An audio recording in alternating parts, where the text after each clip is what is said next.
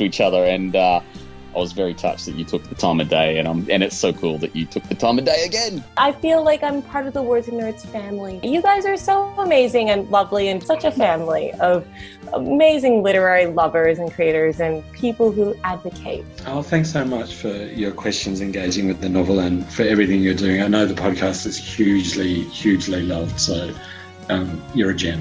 I think it's awesome the work that you do you know, we're out there in this pool of, of like however many writers there are in this country, and we're all trying to get our book to the surface. Podcasts like this enable us to do that and also to talk about our craft. Danny, you're a gift from heaven. I love that you're such a great supporter and advocate for not only kids' books, but adult novels too. I love your interviews across the board. Kudos to you, Danny, for uh, for getting everyone to relax so much that they open up and tell you such interesting things for the benefit of your listeners. So, Thanks, Yeah, well done. That's so true. Oh my gosh, I just told you all these things that I've never talked about before. I could edit that bit out. I could do this, and I was just so comfortable that I was like, ah, ah, ah, ah, said all this stuff. It's a special knack. Who wouldn't want to celebrate this fabulous podcast?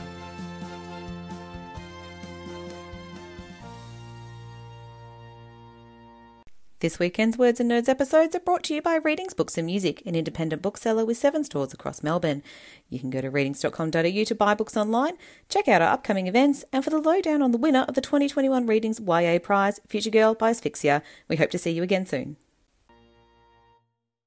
Thank you for listening to the Words and Nerds podcast. On this podcast, we chat about books, the writing process, and how literature has the power to change the world. I'm your host, Danny V. Today, I welcome Clayton Zane Comber, author of 100 Remarkable Feats of Xander Maze. In 2017, Clayton opened Bouquiniste Bookstore Cafe Wine Bar, where he is the licensee, book curator, occasional DJ, and head dishwasher. Very impressive. And your debut novel, Shooting Stars, was published by Odyssey Books in 20 2011. Welcome, Clayton. How are you? I'm well, thanks, Danny, and thanks so much for having me as well. It's a pleasure to be on your podcast. It's one of the ones I actually get to listen to, so it's great. it's actually cool because you were a listener and now you're an author on the podcast. yeah, absolutely, that's right, exactly. So that's really cool, and I like I liked that when you know we spoke about you being on the podcast. I liked that because um you know I thought that was pretty cool, pretty cool transition, and you know great too. So we're going to talk about your book. Oh, can you wonderful. can you start with an amongst other things? May I warn you? All good. Can you give us an elevator pitch of um, your book, 100 Remarkable Feats of Xander Maze? Yeah, sure. So Xander is uh, about a 15 year old boy who is a list maker. And when his grandmother, who is his the number one person that he loves the most, uh, tells him that writing a list of 100 remarkable feats and trying to achieve them will cure her cancer, he believes her because she's also the number one person that uh, he trusts. And so then he goes out and he attempts this list, and it gets sort of uh, a lot of attention brought to the list because it gets shared online. And some of that attention is unwanted, and then some of it is actually he didn't know he needed, such as friendship that sort of comes in the way of unlikely endeavors. It's such a clever idea, and it really got me in the fields. And I think it would have got most people in the fields because it makes you think about your grandparents. I mean, all my grandparents have passed away now, but it makes you think about, you know, them and what the thing with grandparents with me is you only ever know them when they're like done all these things. You only know them when they're, you know, in their Mhm. 60s or 70s or whatever. And you never really get a proper glimpse of who they were when they were younger. And that just makes me so nostalgic, you know, to ask them about more things. That's so true. Yeah. So tell me about why you wanted to write this story.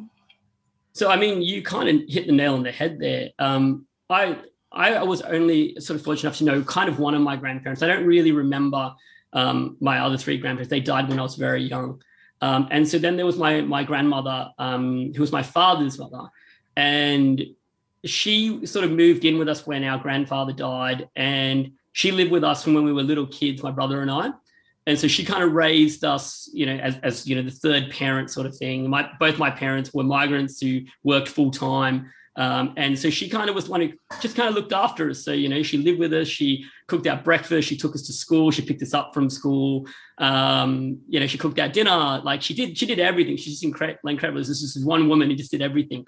Um, and so when she turned 90, my partner Hannah and I decided to take her to Europe for the first time. She always wanted to go to Europe and we'd never been. So we just thought, you know what, we're just going to have an adventure.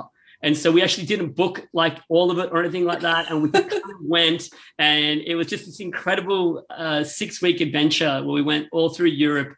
Um, and, and we had a lot of our firsts together when we were over there uh, because obviously we were seeing it for the first time. And so that was kind of like the basis of the story that I wanted to write was kind of a story between a grandparent and grandchild and that special love that kind of exists between them. Um, and also a, a, lot of, a book that was a lot about first. So even though I wasn't a teenager at the time, just I thought it was a very pertinent uh, thing to write as a teenager who's experiencing a lot of firsts.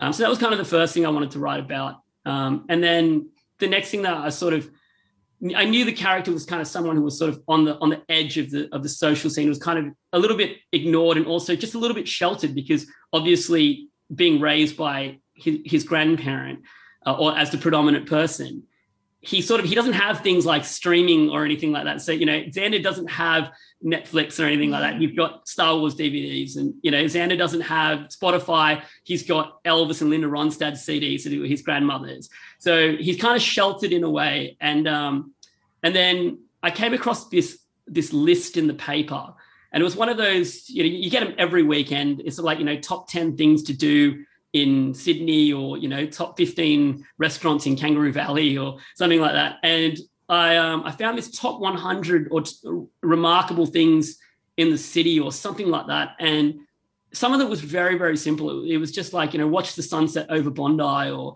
um, or you know or go and see the harbour the harbour bridge. And I just thought there's a lot of things that we just kind of overlook all the time. And it was just something I kind of wanted to focus on for this book, the things that we overlook. Mm, I love that. I love that so much. I love so many things about that. And just when you were talking, I'm, I'm thinking about 25 questions that I want to ask you, which is what you said.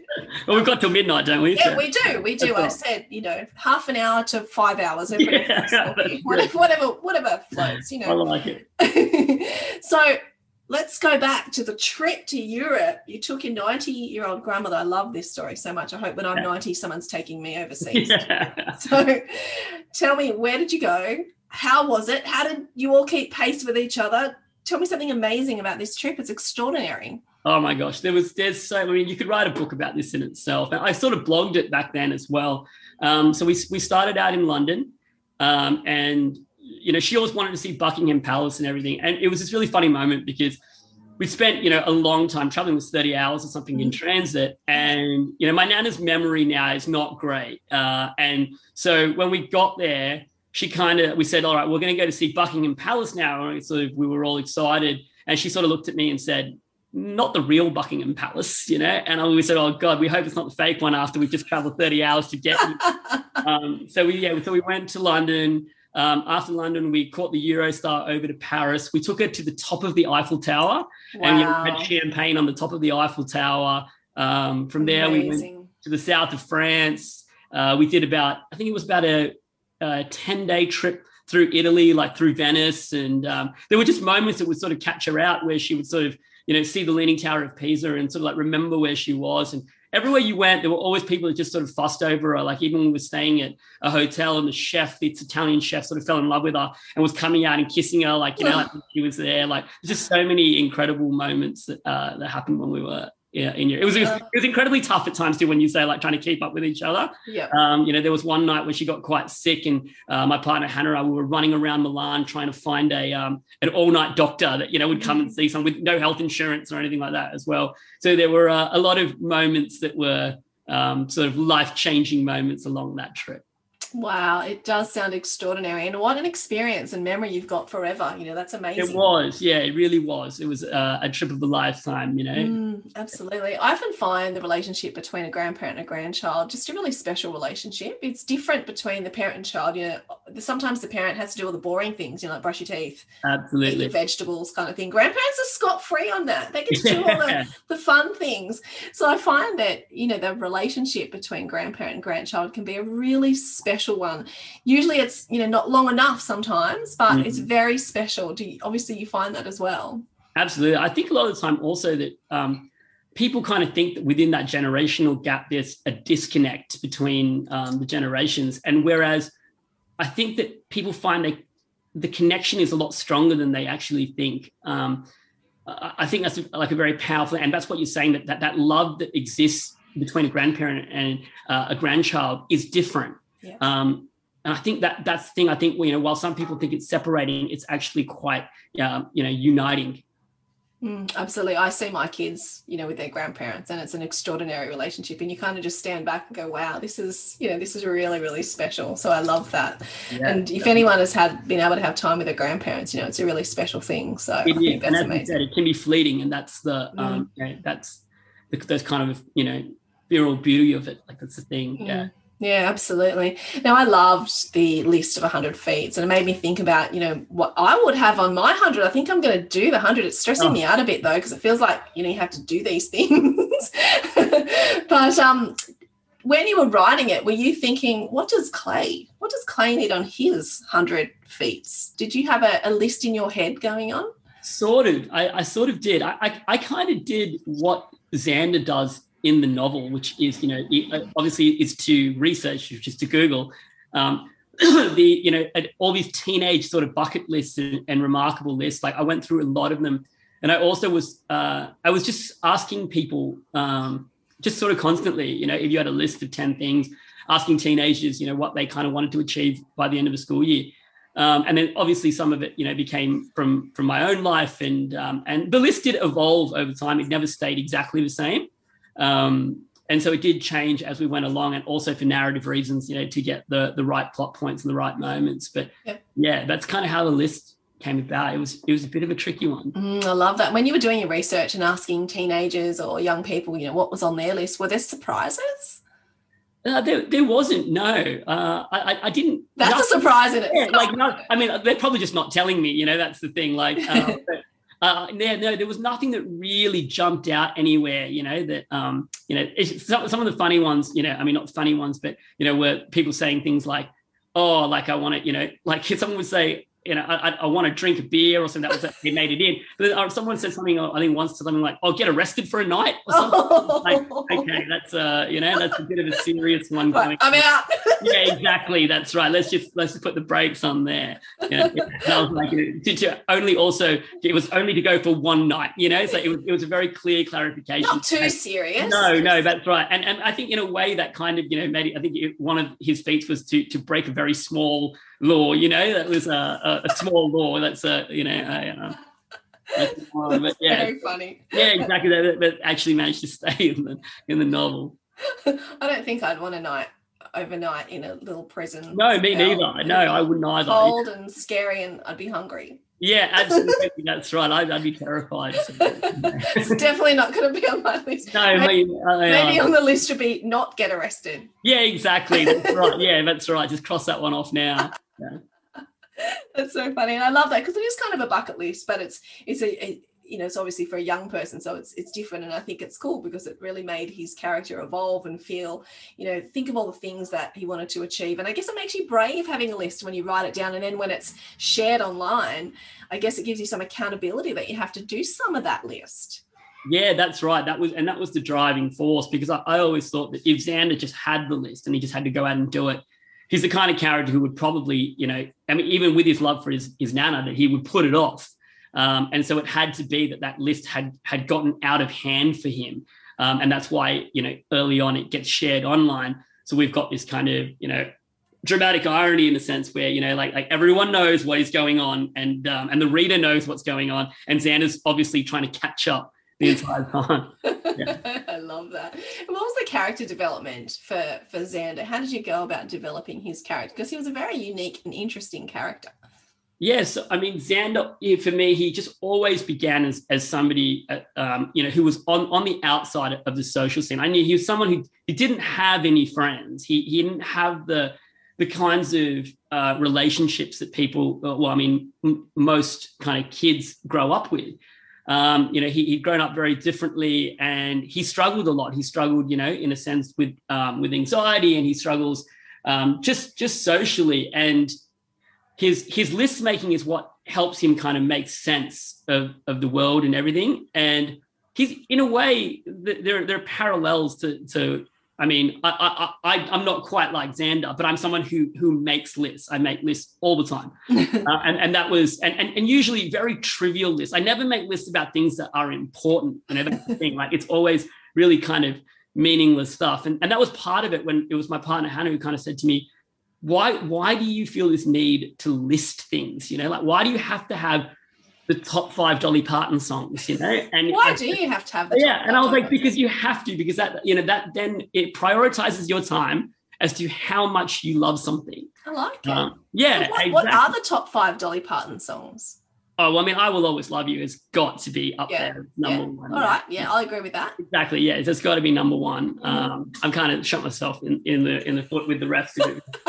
Yeah, it's That's something right. like All we need is number one. That's yeah, fine. because I think you know we need to think about it. Like we can't just jump in and just Agreed. Agreed. What other lists have you got going? Five This- Dolly Parton songs. This is very interesting, Claire. What other lists have you got going? Oh, I've got this going all the time, like All all right. the time. Even, even when we were doing this at the book launches, um, we we actually just went through like favorite this, favorite that, just constantly, like just off the top of your head to try and list things. Yeah. It's fabulous. Can, can you it. do it? So if I said to you like favorite book, can Uh, favorite book. Oh, favorite book. Um, one of my favorite books. Uh, Picture of Dorian Gray, Oscar Wilde. oh, wonderful, wonderful book. Favorite Yeah. movie. Favorite movie. Oh, one of them would be Fight Club.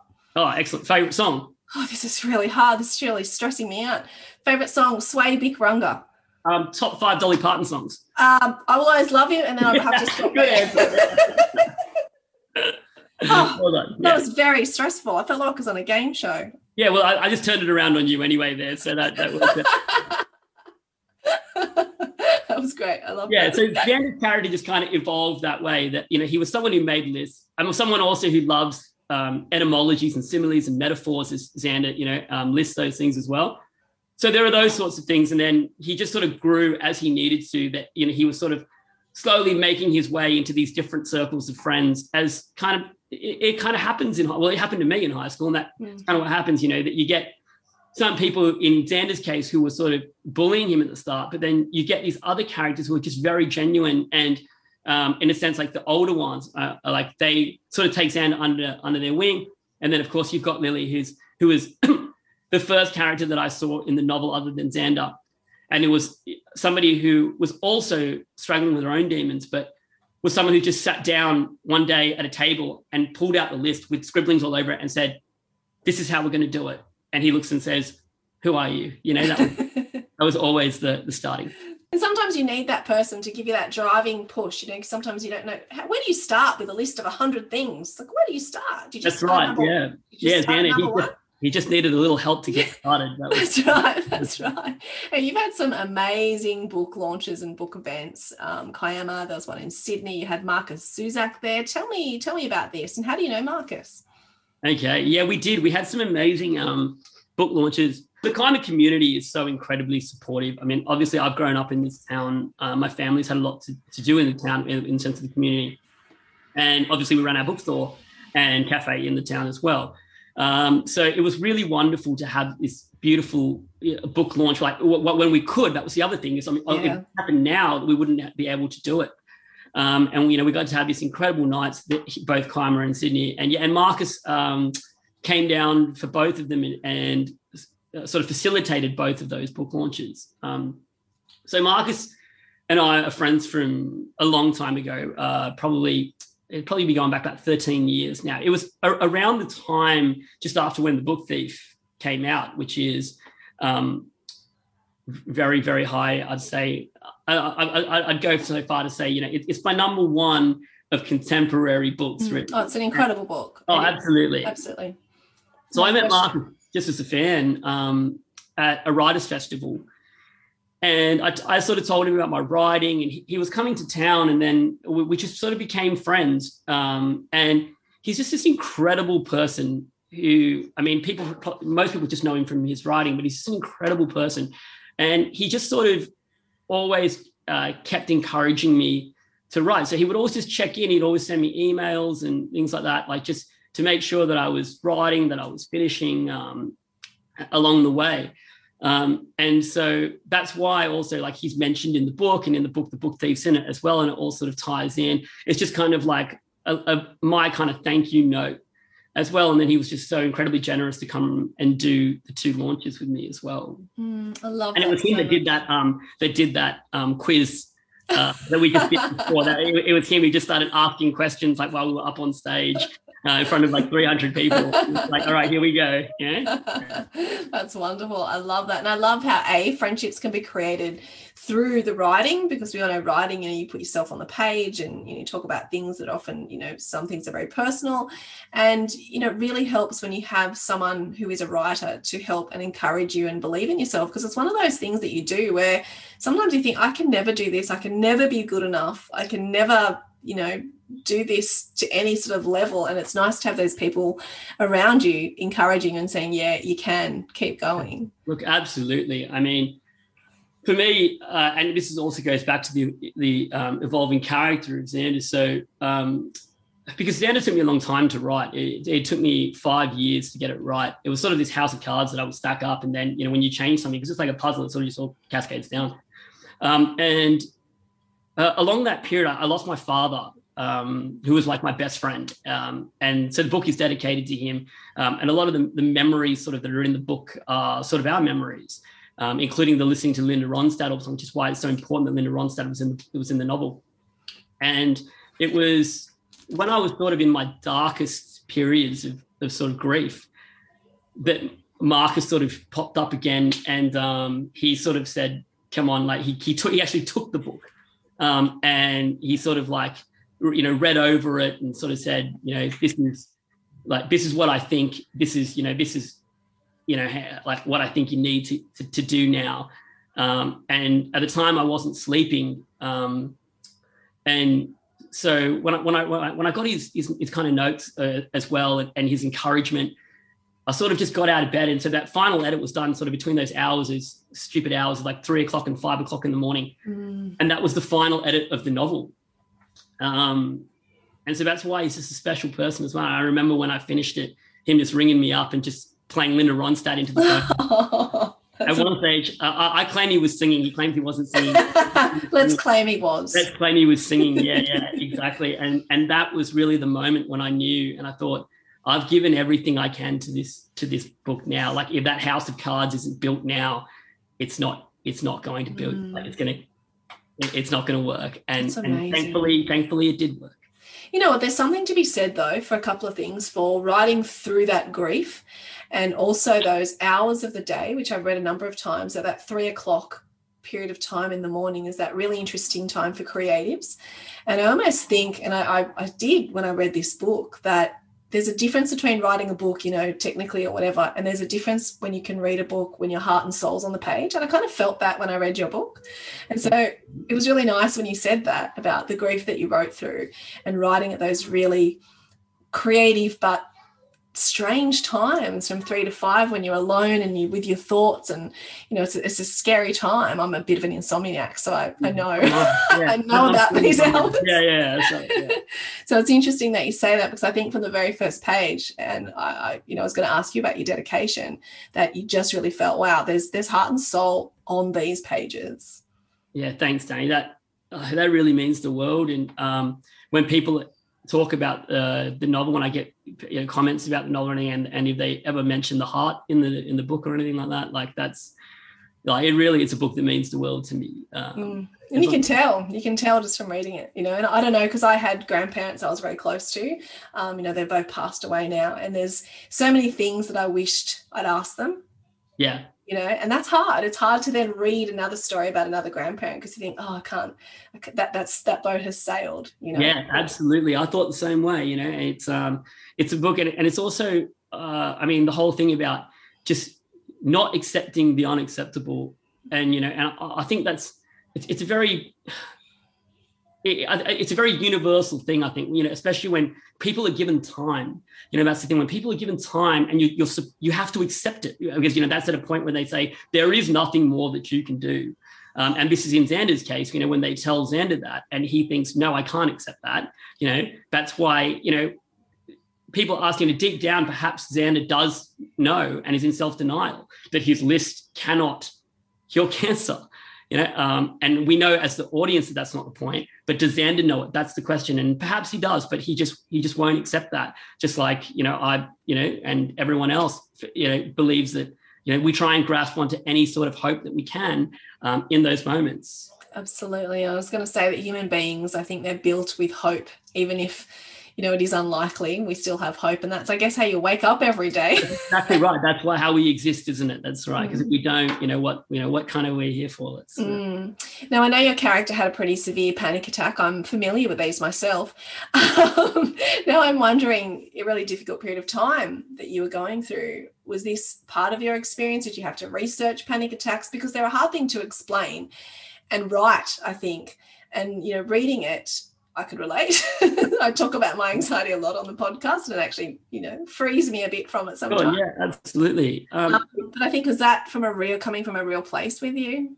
Yeah. Look, um, I, I, I, obviously like I did do some research uh, and so forth into other people's experiences, um, particularly, you know, dealing dealing with grief. That was for me. That was it. It was. It was. I, I was trying to, to, deal with grief and not dealing very well. Yeah. And you know, and I was, um, you know, looking, well, looking for help. You know, and, and I was looking for help. And writing for me was one of the things that helped. And so, um, while I didn't sort of, I mean, I don't necessarily think I've ever had a panic attack. Um, I think the, the, you know the, the signs were the same you know that's, and um, and the, the, the sort of places that I were in were, were the same. Um, or I mean, I, would speak universally, but that's not the truth for every person's individual. But um, in just in terms of you know that um, that dark position, and that's kind of just how I felt. And I was trying to translate that into a page that the reader would understand as well. Mm.